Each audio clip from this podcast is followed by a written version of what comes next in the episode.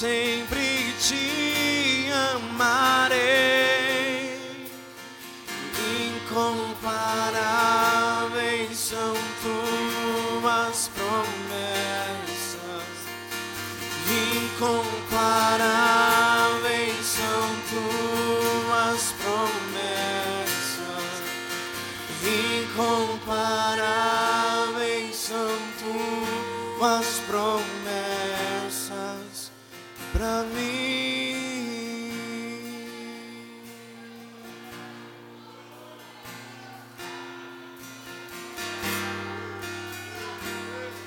Senhor, aplauda ao Senhor, aplauda ao Senhor.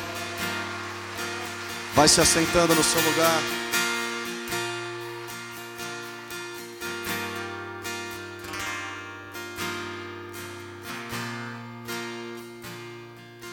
Aleluia. Aleluia. Espírito Santo, obrigado por esta noite. Espírito Santo, obrigado por nos reunir. Obrigado por estarmos aqui. E o que eu quero te pedir nesta noite, o Senhor sabe o que está no meu coração, o Senhor sabe o que está no meu espírito, e eu quero te pedir, Senhor, que nós podemos tocar a eternidade nesta noite. No teu nome oramos e te engrandecemos em nome de Jesus. Aleluia. Louvado seja Deus. Nós sabemos que se perguntar quem se há velhos aqui na idade, né? Por exemplo, quem são os mais velhos? Normalmente nós levamos isso como algo pejorativo. Poxa, não quero ser chamado de velho. Nós não gostamos de revelar idade, peso e essas coisas. Mas para que nós possamos entrar na palavra, eu vou fazer uma pergunta. Eu vou começar dos mais leves e depois ir para os mais, para os mais anciãos. Tem alguém aqui da, da época de 2000, que nasceu em 2000? Levanta a mão. A gente tem inveja de vocês. 2000, pode olhar, viu, igreja? Dois ali, ó. Lucas e a Rebeca. Três ali, o Caio. Glória a Deus. Cadê a galera aí da década de 90? Levanta a mão para a gente ver, bem alto para a igreja te ver. Uma galerinha, né? Não somos muitos. Quem é da década de 80 aí? Levanta a mão, deixa eu ver vocês. Olha lá. Olha lá. Quem é da década de 70? Aleluia, aleluia, aleluia. 60? 60? Levanta alto, 60. Aguinaldo, Pastor Rubens, Dri. 50. 50. Tem dois de 2000 e dois de 50. É para balancear, irmão. Ô pastor, você não levantou a mão, não, pastor? Não chegou. Ah, tá, pastor. Ah, tá. 40, último ano. Tem alguém aqui, 1940? Meu avô completou 89 anos nesta semana. Meu avô é de 1934. 40? Década de 40? Aleluia. Levanta a mão, participar do culto. Temos uma aqui, ó. Aleluia, Deus está te vendo, não tem como esconder. Cadê o pastor Felipe? 1930, pastor Felipe? O senhor levantou sua mão? Nem todos levantaram a mão. Vocês não nasceram? Vocês são um espírito? Eu estou vendo anjos aqui. 30. 38. Meu avô é de 34. Tá bom, aleluia. Deixa eu te falar uma coisa. O IBGE, o Instituto Brasileiro de Geografia e Estatística, ele traz uma expectativa do quanto eu e você vamos viver, né? Você sabe disso, não sabe? Todos nós sabemos disso, não é? Todos nós sabemos. Olha que interessante. Você que é da década de 40, está beirando aí os seus 80 anos. Segundo o IBGE, a expectativa é de que você viva até os 45. Se você passou essa idade, você já está fora da expectativa. A galera de 50 está aí entre os seus 70 anos. A expectativa é de que vocês vivam, segundo o IBGE, até os 48 anos de idade. A galera de 60 que está aí mais ou menos entre os seus 60 anos de idade e 55. Segundo o IBGE, ele estima que vocês vivam uma expectativa de vida até aos 52 anos de idade. Já passou? Vários aqui, já passei. Deus é comigo, né? Se Deus é por nós, quem será contra nós? Ninguém, né, irmão? A galera de 70, que está com seus 50 anos aí, mais ou menos, a expectativa de vida é até os 57 anos. A turma de 80, que está entre os seus 40 anos de idade, o IBGE estima que você vai viver mais ou menos até os 62 anos de idade. A de 90, que está entre os seus 30 anos, a expectativa é de que você viva 66 anos. E a turma de 2000, que está aí entre os seus 20 anos de idade, segundo o IBGE, a expectativa é de que você viva até os seus 69 anos de idade. É claro, isso é uma expectativa, não é uma realidade. Glória a Deus, muitos aqui ultrapassaram essa expectativa e eu também espero ultrapassar essa expectativa. Um, mas eu queria que você pensasse, por mais que você já tenha ultrapassado essa expectativa, agora sem brincadeiras, eu gostaria que você pensasse assim: quanto tempo você acha que resta na sua vida? Hã? A turma aí de 70, 80, 60, quantos anos vocês têm? 50? 60 anos de idade? Você diria que restam mais 30 anos? Você tem mais 30 anos de vida? Você quer ser aqueles mais encorajadores e dizer que te restam 40 anos até você chegar aos seus 90?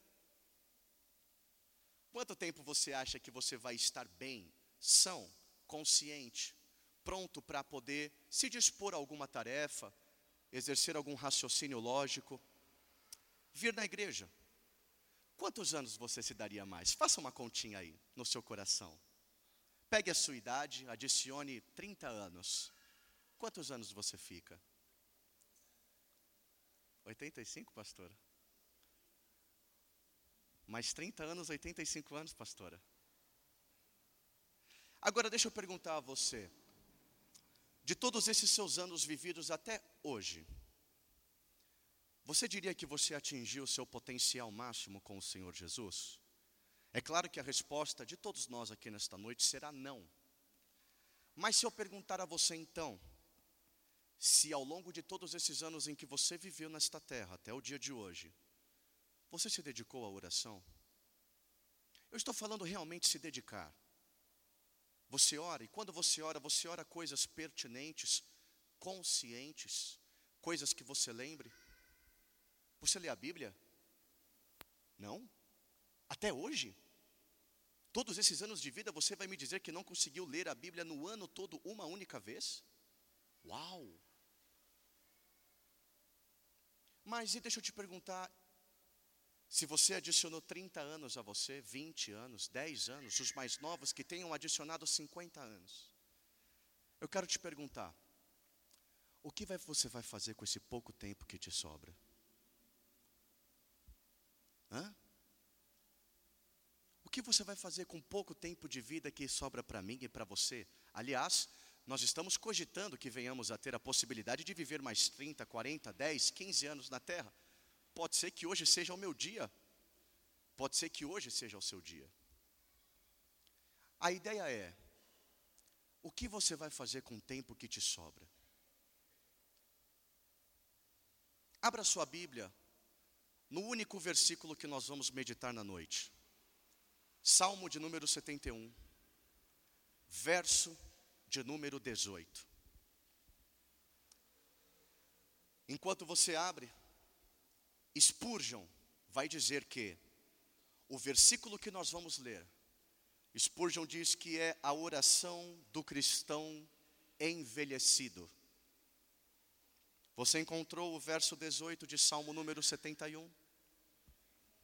Vamos ler, na minha versão vai dizer: Salmo de Davi, verso 18: Não me desampares, ó Deus, agora que estou velho, e estou de cabelos brancos. Não me desampares até que eu tenha declarado a presente geração a tua força e as gerações vindouras o teu poder. Davi é velho, ele mesmo diz aqui de uma maneira clara para que todos possamos entender. Eu quero te lembrar da trajetória rápida, muito breve, de Davi. Você sabe que quando ele está pastoreando, vem o profeta Samuel, unge ele, o pai chama todos os irmãos, esse não, esse não, esse não. Vem o Davi, ele unge Davi. Davi aqui é ungido por Samuel mais ou menos com 15 anos de idade. A história vai se seguir, nós nos deparamos com Golias, todos conhecemos essa história, sabemos que Davi matou Golias. Pelo fato de Davi não estar naquele exército junto com os seus irmãos, nos garante que Davi tinha menos que 20 anos de idade. Só poderia servir ao exército aqueles que tivessem 20 anos acima. Davi provavelmente derrotou Golias, no máximo até 19 anos de idade. Após isso, ele vai passar por um período de 10 a 11 anos em que ele fica dedilhando a harpa para acalmar Saul, ele vai e fica fazendo, Saul fica provando ele para derrotar os povos inimigos e ele em tudo o Senhor tem o favor sobre ele, e ele vai passar por esse período onde ele foge de Saul com medo de morrer por 10 e 11 anos. E então, aos 30 anos de idade, ele realmente assume o reinado, ele se torna rei. Aos 30 anos de idade, ele vai reinar por sete anos em Judá, e ele vai reinar por mais 33 anos em Jerusalém, e Davi vai morrer aos seus 70 anos de idade. Davi morreu aos seus 70 anos de idade, após essa trajetória que acabamos de passar. Veja, Salmo 71, ele é escrito quando Davi está fugindo do seu filho Absalão. Nós falamos um pouco disso no culto passado. Sabemos que foi uma dura perseguição de seu filho na busca de roubar o trono de Davi. Absalão junta uma cidade, povos, para que possam perseguir. E na verdade nós sabemos que Davi ele foge com medo, porque realmente Absalão queria tomar o seu trono. Salmo 71 ele é mais ou menos nesse contexto. Salmo 71 é quando Davi está aqui fugindo, com medo, sendo perseguido. É verdade que, infelizmente, eu fui estudar, mas nós não conseguimos saber quantos anos de idade tinha Davi ao escrever Salmo de número 71. Porém, como nós sabemos, e a história nos garante, de que ele estava fugindo do seu filho Absalão, muito provavelmente, se você me perguntar a minha opinião, eu diria que Davi aqui deveria estar entre os seus 60 anos de idade, nos últimos 10 anos da sua vida, com certeza, eu me arrisco a dizer isso, uma opinião particular minha, com os estudos que eu me aprofundei. Sabe o que é interessante? Spurgeon vai falar o seguinte: a velhice, a velhice, ela nos rouba a beleza pessoal. É verdade que a velhice, diz Spurgeon, nos priva de força para trabalhar. No entanto, não reduz o amor e o favor de Deus para conosco. Aleluia. Aleluia. O amor e o favor de Deus, ele não é reduzido na medida que nós envelhecemos. John Wesley escreveu uma carta no dia 28 de junho de determinado ano. Ele diz no título: Quando me faltarem as forças, não me desampares, Senhor, em alusão ao Salmo de número 71. John Wesley vai dizer nesse breve parágrafo: Neste dia, entro em meu 86 ano, 86 anos de idade. Agora, percebo que estou envelhecendo. Número um, minha vista está deteriorada, de modo que não consigo ler pequenas letras, a menos que haja luz forte. Diz John Wesley ainda: minha força está deteriorada, de modo que caminho muito mais lentamente do que o fazia há anos. A minha memória para nomes, seja de pessoas ou lugares, está deteriorada, até que eu pare por um momento para recordá-las.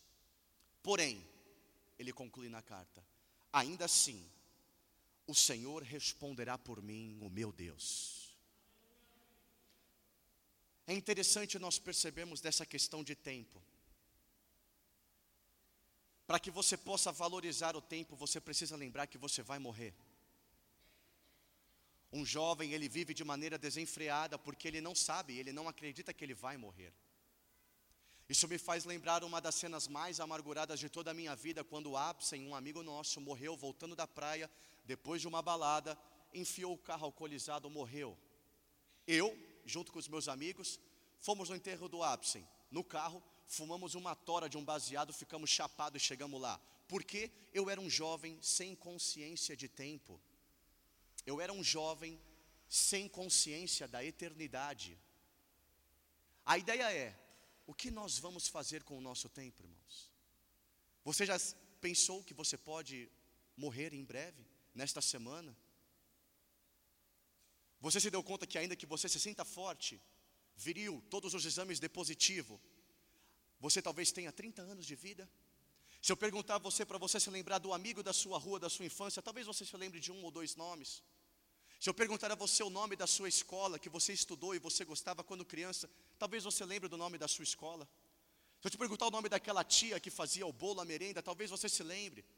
Se eu te lembrar daquele machucado que você fez quando era criança, daquela surra que o seu pai ou a sua mãe te deu. Mas nós vamos envelhecendo. E na medida que nós envelhecemos, nós temos visto que lembranças são só lembranças e que muito da vida adulta é uma vida solitária, de responsabilidades, de compromissos, de enfado, de cansaço. Você tem o que? 30 anos? E o que você pretende fazer com o que te resta? É interessante analisar essa questão de tempo, porque Ezequias, o rei, vai dizer em 2 Reis 20, não abra, apenas ouça. Ele sabe que ele está enfermo, vai dizer o Senhor em 2 Reis 21, assim diz o Senhor: Ezequias, ponha em ordem a sua casa, hoje você morrerá. É interessante ver que o Senhor, ao alertar o rei, fala assim: Você vai morrer, portanto, ajeite a sua casa. Você está pronto para morrer? Não? Ajeite a sua casa. Sua casa você pode interpretar como a si mesmo. Você é um templo, você é uma casa, você é uma moradia, a moradia do Espírito Santo. E o Senhor, quando vem dizer ao rei Ezequias em 2 Reis 20: Você vai morrer hoje, ajeite a sua casa, organize-se, santifique-se, tema o Senhor, tenha zelo pelo Senhor, leia a Bíblia, ore, jejue, venha na igreja, esteja pronto. É muito lindo nós adorarmos, mas que ironia adorarmos quando nas nossas práticas nada reflete aquilo que nós ficamos aqui 30, 40 minutos cantando. Te amo, Deus, a tua bondade me segue, a tua justiça me segue. Eu te amo, Senhor, a minha vida está aos teus pés, a sua vida está aos pés de Cristo a tua vida está aos pés de Cristo. Deus, tu és o meu Pai, você o conhece como Pai. Deus, o Senhor é meu amigo. Você fecha a porta do seu quarto, dobra o seu joelho e fala: Meu amigo, se revele a mim. Não? Então, como é que você está louvando que Ele é seu amigo? Em meio às dificuldades, no seu coração, a tribulação, medo, desespero, ou meio à tribulação, em meio às dificuldades, em meio ao boleto, em meio à morte, em meio à perda, no seu coração, por mais que as preocupações venham, há uma paz dentro de você. Não? Então, como é que você quer dizer que Deus é seu Pai? Nos esquecemos de que quando havíamos nos enfiado em problemas, íamos para nossa casa, no acolhimento da nossa mãe, do nosso pai, do nosso avô, da nossa avó. Por que com Deus seria diferente? Coloca a foto do casal. É bom, Vitinho, por favor. A foto do casal. Olha esse casal, que fofo. Esse homem, o nome dele é Leonard Heavenhill. Muitos daqui talvez conheçam. Se você não conhece, eu te desafio a ler qualquer um dos livros dele e você não ser chocado pelo, que, pelo aquilo que o Espírito Santo de Deus vai fazer na sua vida. Eu confesso que eu me esqueci, mas eu acho que o nome da esposa dele é Marta, eu acho, não tenho certeza, eu acho que é isso. Além dos meus pastores aqui da casa, pastor Paulo Sérgio, pastor Amélie, pastor Vagninho, pastora Lucélia, pastor Felipe, e muitos dos irmãos, e eu posso dizer seguramente que todos vocês da igreja motivam a minha fé. Mas Leonard Ravenhill, ele tem um impacto grandemente na minha vida. Eu tive a oportunidade de ler a bibliografia dele, a versão em inglês, um, uma leitura extensa, mas cada capítulo as lágrimas correm. Vai dizer que esse senhorzinho aí, no último capítulo da sua bibliografia, quando ele está prestes a morrer, tem um capítulo que diz o seguinte: apenas uma vida, finalmente em casa para sempre. Vai dizer que, pode colocar a próxima imagem, a lápide dele. Vai dizer neste capítulo de Leonard Ravenhill, em sua lápide está escrito: as coisas que você corre atrás para viver são dignas da morte de Cristo? Deixa aí a lápide, porque eu quero te lembrar que é para cá que você vai, tá, filho? Seu espírito, só Deus sabe. Eu não vou pôr a mão no fogo por você. Mas o seu corpo, ele vai para cá. É aqui o seu destino, do seu osso, do seu físico. Você se esqueceu que você vai para lá? Deixa eu te perguntar, na sua lápide, o que é que vai estar escrito? Ele batia na mulher dele.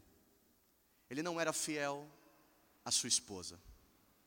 Ele era pastor, viciado em pornografia. Ele era crente, mas nunca ouviu a palavra ministrada na sua igreja. Ele congregava, mas disseminava discórdia. Ele dizia que acreditava, mas o trabalho ocupava todo o seu tempo. Ele dizia que amava Cristo, mas negava seu pastor que duramente se esforçava em ministrá-lo que vai ter na sua lápide? Nada. É que você se esqueceu que você não é desta terra. Aliás, maravilhoso nós vibrarmos com Gálatas 6, verso 14, que o pastor Paulo Sérgio abriu, onde vai dizer que Paulo vai falar pelo qual o mundo está crucificado para mim e eu para o mundo. O mundo está crucificado para você? É? Deixa eu ver o seu Spotify. Deixa eu ver o histórico do seu YouTube. Deixa eu ver o seu Instagram. Deixa eu olhar no seu olho. Leonard Ravenhill dizia que ele não conhecia ninguém até que ele ouvisse a pessoa orar. Uau! Eu faço dessa prática a minha prática. Eu não te conheço até ouvir você orar, irmão. Um egoísta, um rancoroso, um amargurado, não ora.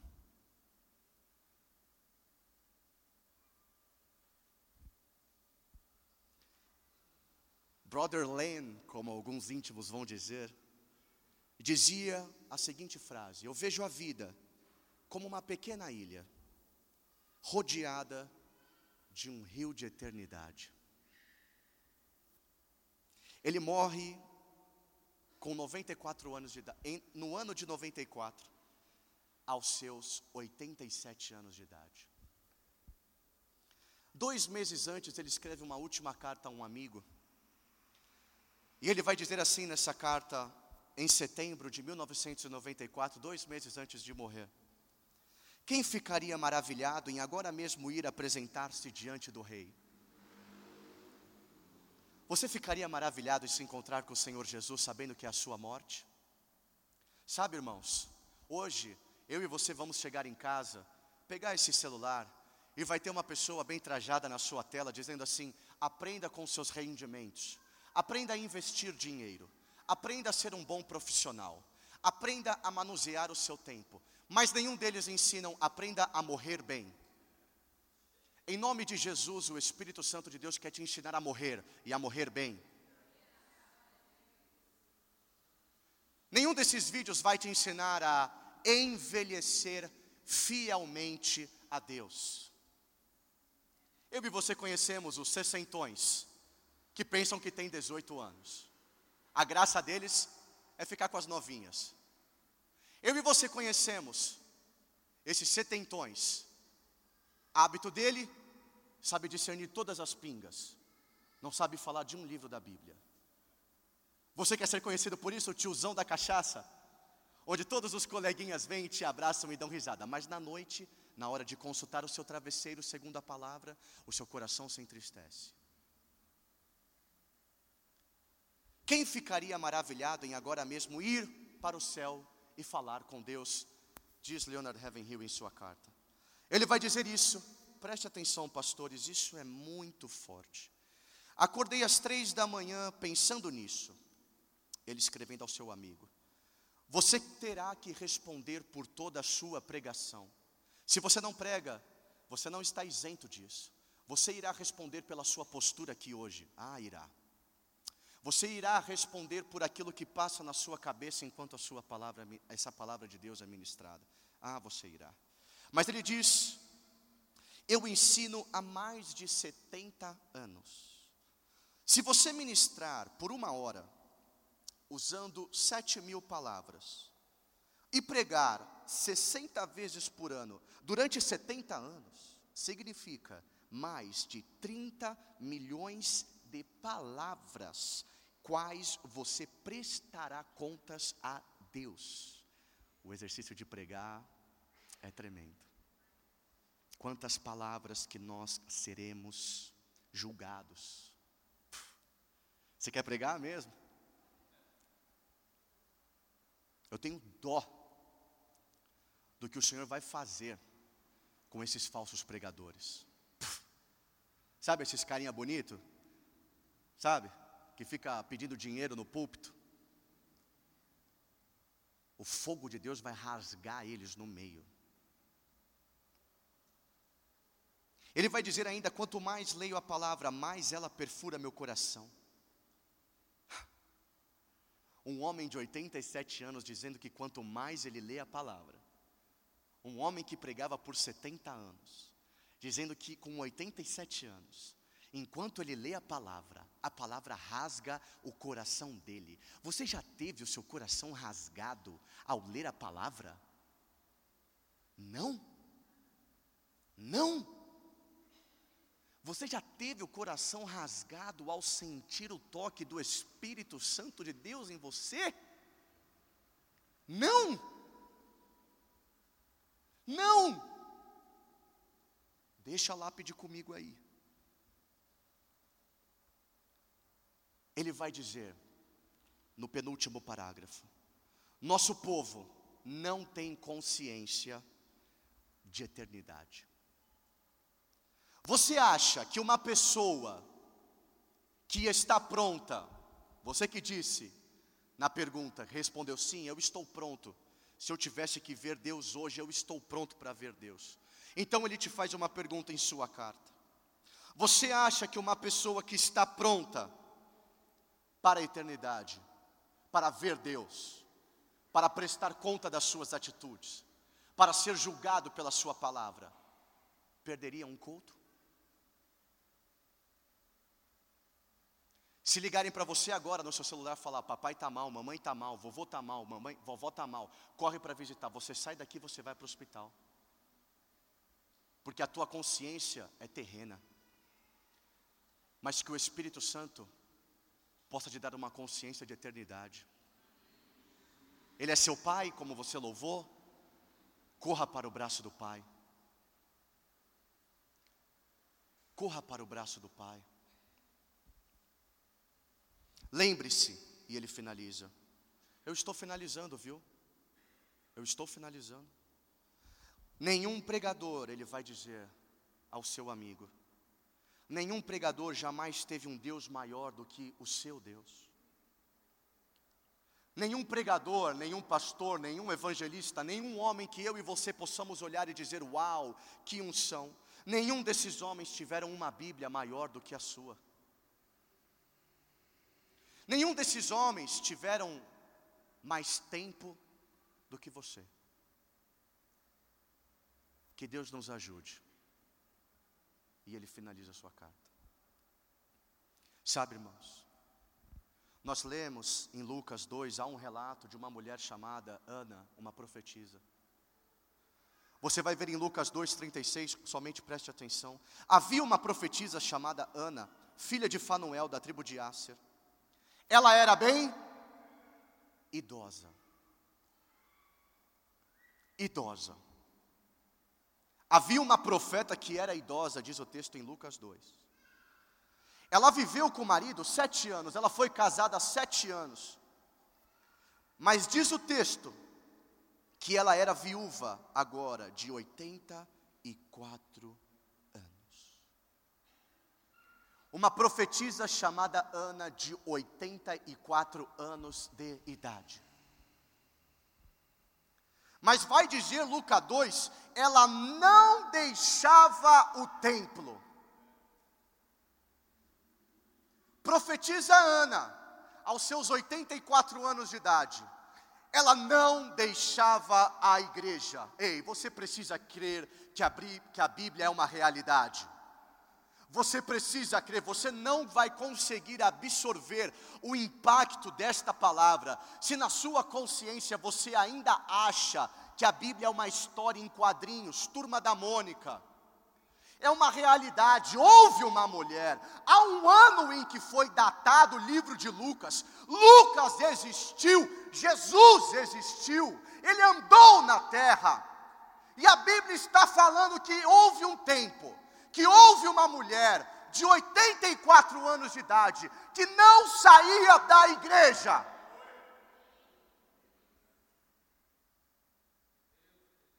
Mas adorava. Mas adorava. Mas adorava. Noite e dia.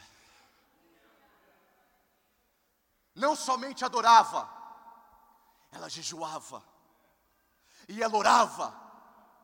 Qual foi a última vez que você jejuou? Qual foi a última vez que você orou? Ai, pastor, eu não quero falar disso, que saco. Ai, eu não suporto. Deixa eu te falar, o família está cheio do que você quer. Tapinha nas suas costas. Essa não é a igreja não para você, filho, filha. Você veio para o lugar errado. Mas tem uma boa notícia, aqui está cheio para você. Cada esquina tem uma para trabalhar seu ego. Tá cheio aqui de pastorzinho para ti. Uau, uau, maravilhoso. Qual é a sua desculpa? Se uma mulher de 84 anos, viúva, sozinha em sua casa, adorava dia e noite, é demais para você, né? É muito cansativo para nós, né? É muito cansativo para nós. Muito cansativo adorava noite e dia com jejum e oração. E, verso 38, chegando naquela hora, porque há uma hora, tá? Se você vem na igreja, tem uma hora que desce, irmão, a glória. Se você vem e continua vindo, há uma hora que o Espírito Santo de Deus te pega por dentro. Seus ossos fervem, seu coração borbulha, seu caráter muda. Há uma hora e chega essa hora para todos aqueles que insistem em adorar a Deus. Chegando aquela hora, ela dava graças a Deus. E ela falava a respeito do menino a todos os que esperavam a redenção em Jerusalém. Ela falava de Jesus. Ela dava glória ela não ia na igreja com as am amarguras da vida. Ela não ia na igreja encurvada. Ela tinha, ela era uma idosa. Com certeza muitas coisas pesavam naquela mulher. Mas ela de noite e de dia, com jejum e com oração, permanecendo na igreja. Vai dizer que ela não falava de outra coisa que não fosse a respeito do menino.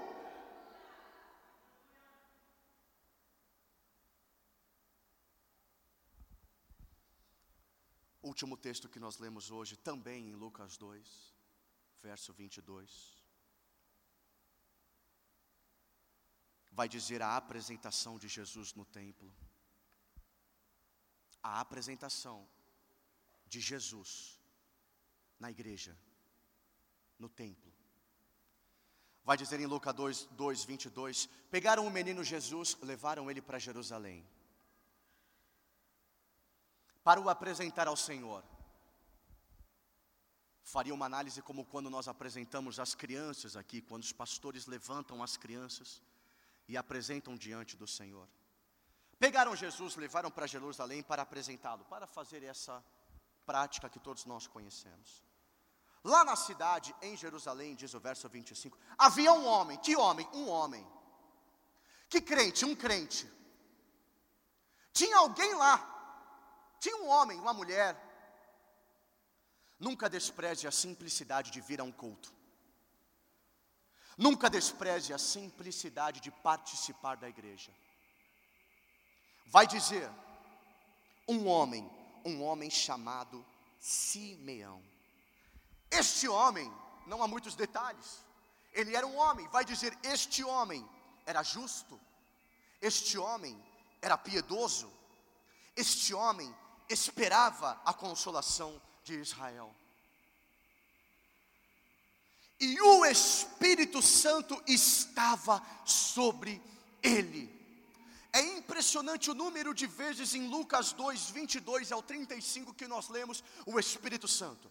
O Espírito Santo, o Espírito Santo. Que homem? Era um homem, um homem chamado Simeão, piedoso, ele era aqui um homem justo, ele era um homem que esperava no Senhor, era um homem como eu e você. Poderia ser uma mulher como você, era uma pessoa simples que acreditava no que era pregado. Era uma pessoa simples que ia na igreja e ouvia o que era falado pelos sacerdotes.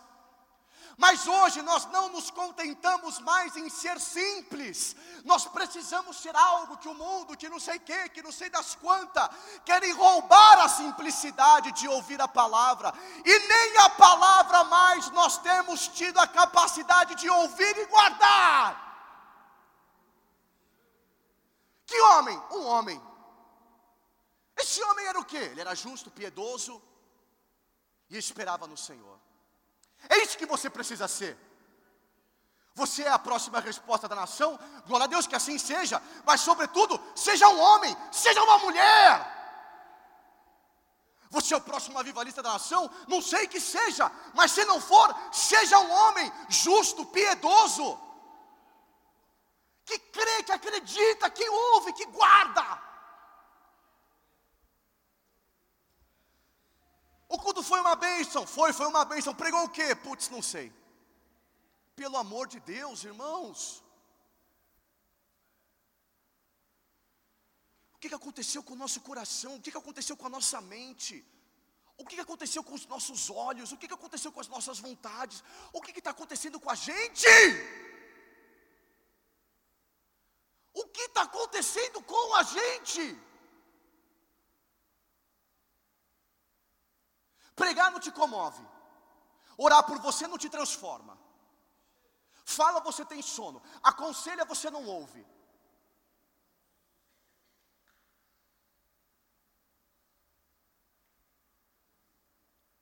Você vai morrer rancoroso?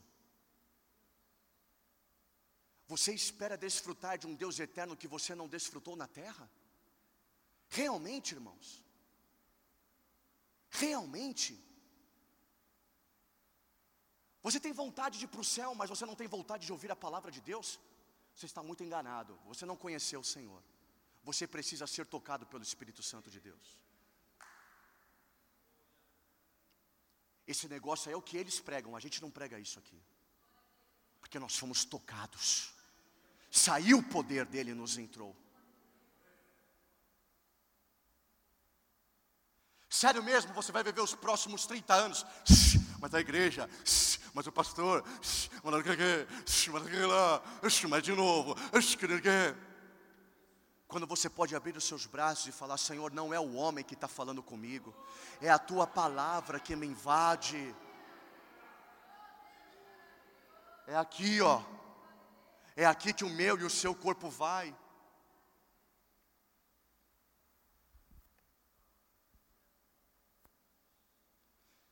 E o Espírito Santo estava sobre este homem. E este homem tinha recebido uma revelação de quem? Do profeta, do pastor, do óleo, do pano, da toalha, da água, do Jordão, do monte, da montanha, da pedra, da terra, da areia, do manto de Jerusalém, do chapéu de Israel. Não do Espírito Santo. Se você tiver o Espírito Santo, você não depende de homem. Você não depende de uma palavra, você depende de Deus.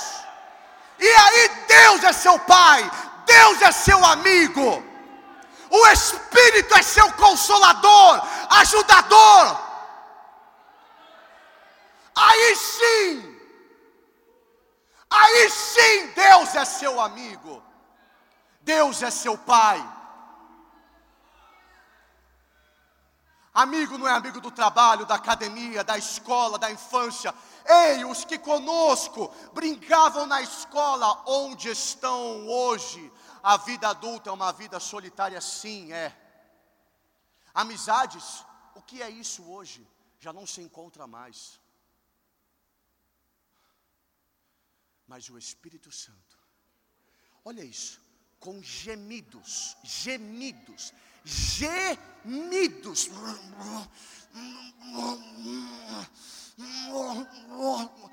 inexprimíveis, intercede por você. E você dormindo na palavra. E você não querendo dirigir 30 minutos, dirigir. É muito trânsito na Castelo. Vai se converter. Vai ler a Bíblia, vai orar. Vai ficar na água três dias. Desrespeito, blasfêmia contra o Espírito não será perdoado. É o único pecado que Deus não perdoará. Está com sono? Não venha. Está com raiva? Não venha. Do pastor.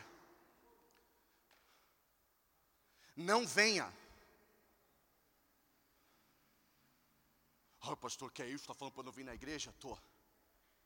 Porque na eternidade isso vai te ser cobrado. Você lembra de Jó?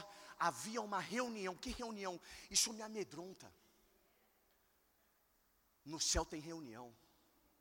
Sobre você e sobre eu. Era Deus e alguns outros elementos, anciãos. Ei, turma, vocês viram Jó? Satanás entra na reunião. Apocalipse no céu, ou oh, ruas de ouro. Uh, se não fosse assim, meu pai não vos teria dito que há muitas casas. Antes tem o julgamento. Antes você senta, você olha para o trono, você olha para os anciãos e eles vão começar. E aí, amigão? Senhor, eu orei, eu expulsei, eu fui na igreja 70 anos, eu não te conheço.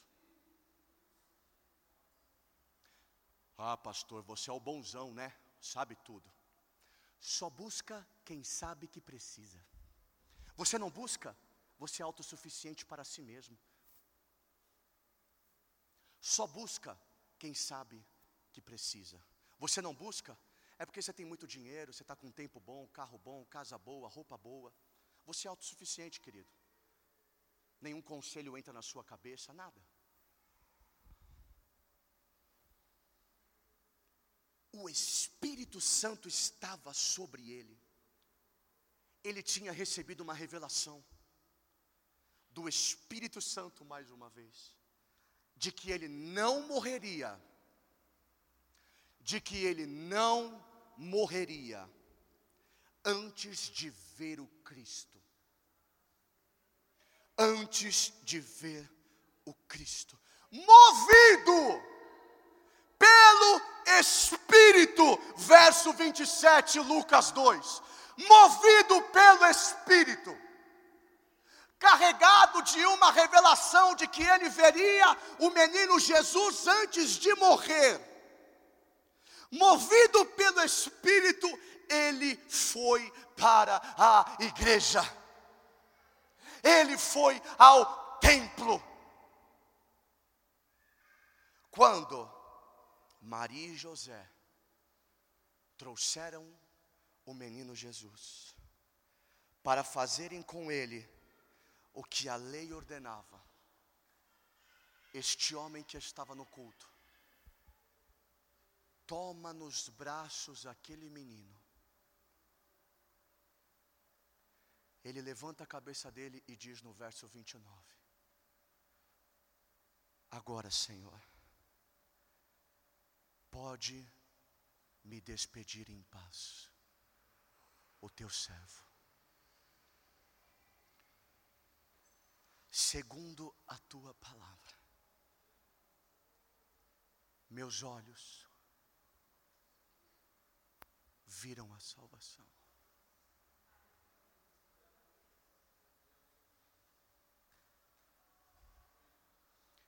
Morra bem. Envelheça fiel. Seus olhos ainda não contemplaram, pelo amor de Deus eu te peço, não morra sem seus olhos verem a salvação. Não morra sem que o seu coração se aqueça pela palavra de Deus. Não vá para uma lápide sem que o Espírito derrame lágrimas em seus olhos. Não perca essa oportunidade. Aquele homem estava pronto para morrer depois que os olhos dele viram a salvação. O seu coração tem que sentir a salvação. Os seus olhos precisam sentir a salvação. A sua mente precisa pensar a respeito da salvação.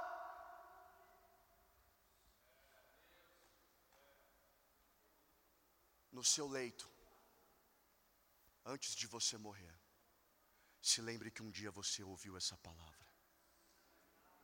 Espírito Santo, Espírito Santo, venha com uma espada afiada agora, crave em todos que aqui estão, os que vão ceder e os que vão rejeitar. Se você entrou aqui nesta noite, foi decisão sua Deus crava uma lembrança e uma memória eterna. Não morra, não morra, sem antes com os seus olhos ver, com o seu coração sentir, com a sua mente refletir.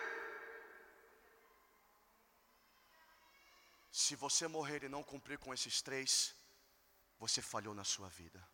Não importa, não importa, não quero saber quantos filhos vocês têm, quantos diplomas vocês carregam, quantas empresas vocês passaram, quantas viagens vocês fizeram. Se o seu coração não sente, se os seu seus olhos não veem, se sua mente não pensa, você falhou nesta vida. E quero te lembrar, você não tem outra. Você não tem outra. Podemos alguns minutos dedilhar um louvor aqui, pastor Felipe? Vocês estão com pressa? Minutos, minutos. Você precisa de um tempo de quebrantamento para fluir nessa palavra. Você precisa disso, irmãos. Você está com pressa? Nós temos obreiros ali, ele direciona o seu carro, vá na paz, nós te abençoamos em nome de Jesus. Não estamos falando que vamos ficar aqui uma hora, nós estamos falando de minutos. Você precisa. Você precisa. Deixa eu te falar uma coisa. Salmo 71. Davi está fugindo de um filho com medo de morrer. Não tenha medo de fluir no que Deus tem para a sua vida por causa do seu filho rebelde. Há pais aqui que são aprisionados pela rebeldia dos seus filhos. Há mulheres aqui que são amedrontadas pelo marido mau que tem dentro de casa. Há um espírito de medo aqui bloqueando você de fluir naquilo que o Senhor tem para a sua vida. Isso está sendo quebrado nesta noite em nome do Senhor Jesus. Deixa eu te falar uma coisa. Ele é seu filho, ela é sua filha, é, mas ele também é filho e filha de Deus. Ele e ela também é filho de Deus. Abra mão, abra mão, mas não dá mais para que essas raízes de medo continuem represando a água que Deus quer fazer correr nesses próximos anos, nesses poucos anos que te restam, homem e mulher de Deus. Não dá mais arena. Eu não quero mais, nesses poucos anos que nos restam, sermos uma igreja seca, sermos irmãos briguentos. Eu quero sentir a presença de Deus. Eu quero ser renovado pelo Espírito Santo.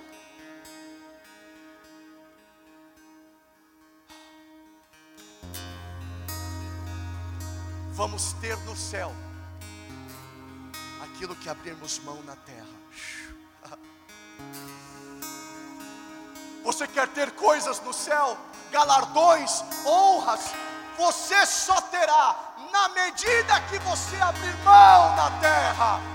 Você não abre mão de nenhum prazer, você não abre mão de nada, então nada é o que está guardado para o seu galardão. Você renuncia, você jejua, você ora, você cultua, há um galardão celestial, uma coroa incorruptível.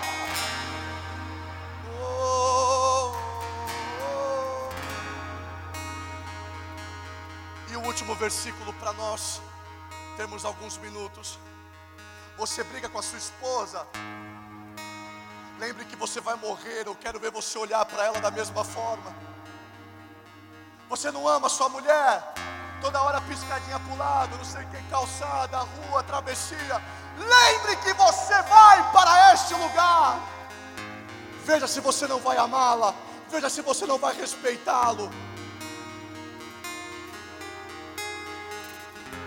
Você não vence pecados, cai nos mesmos erros. Lembre que você vai para esse lugar. Mas lembre que nesta noite hoje você teve uma oportunidade. Você teve. Isaías 46, 4, nós oramos. Meu Deus, isso aqui é muito forte. É muito forte. Até a velhice de vocês, eu, Senhor Deus, serei o mesmo. E ainda quando tiverem cabelos brancos, eu os carregarei. Eu os fiz. Eu os levarei.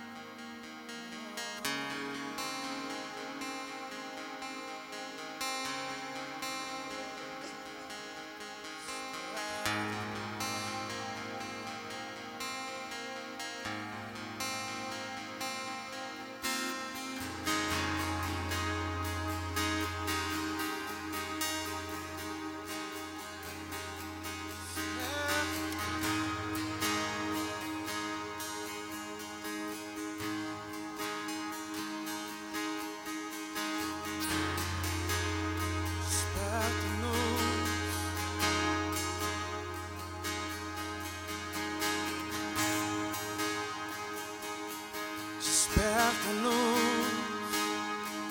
antes que seja.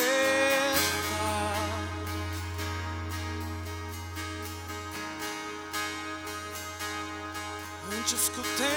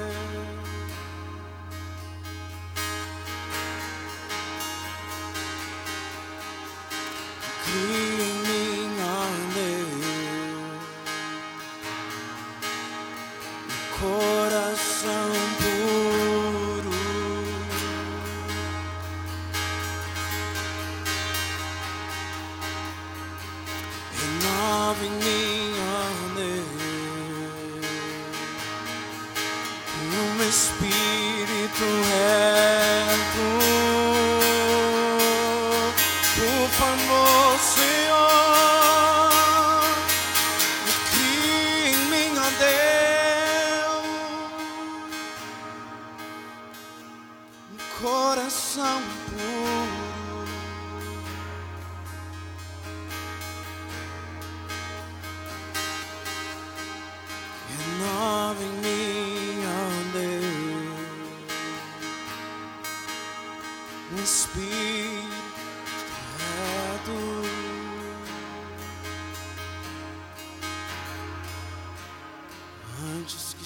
já tarde.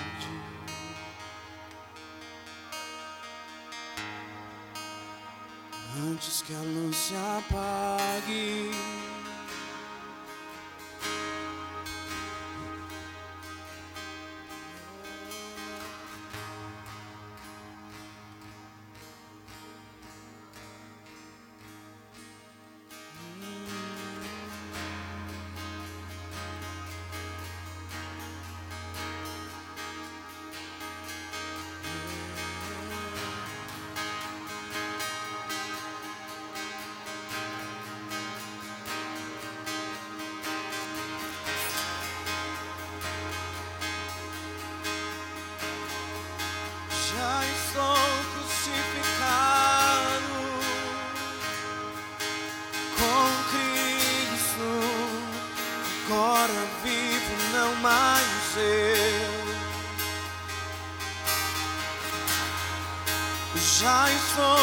crucificado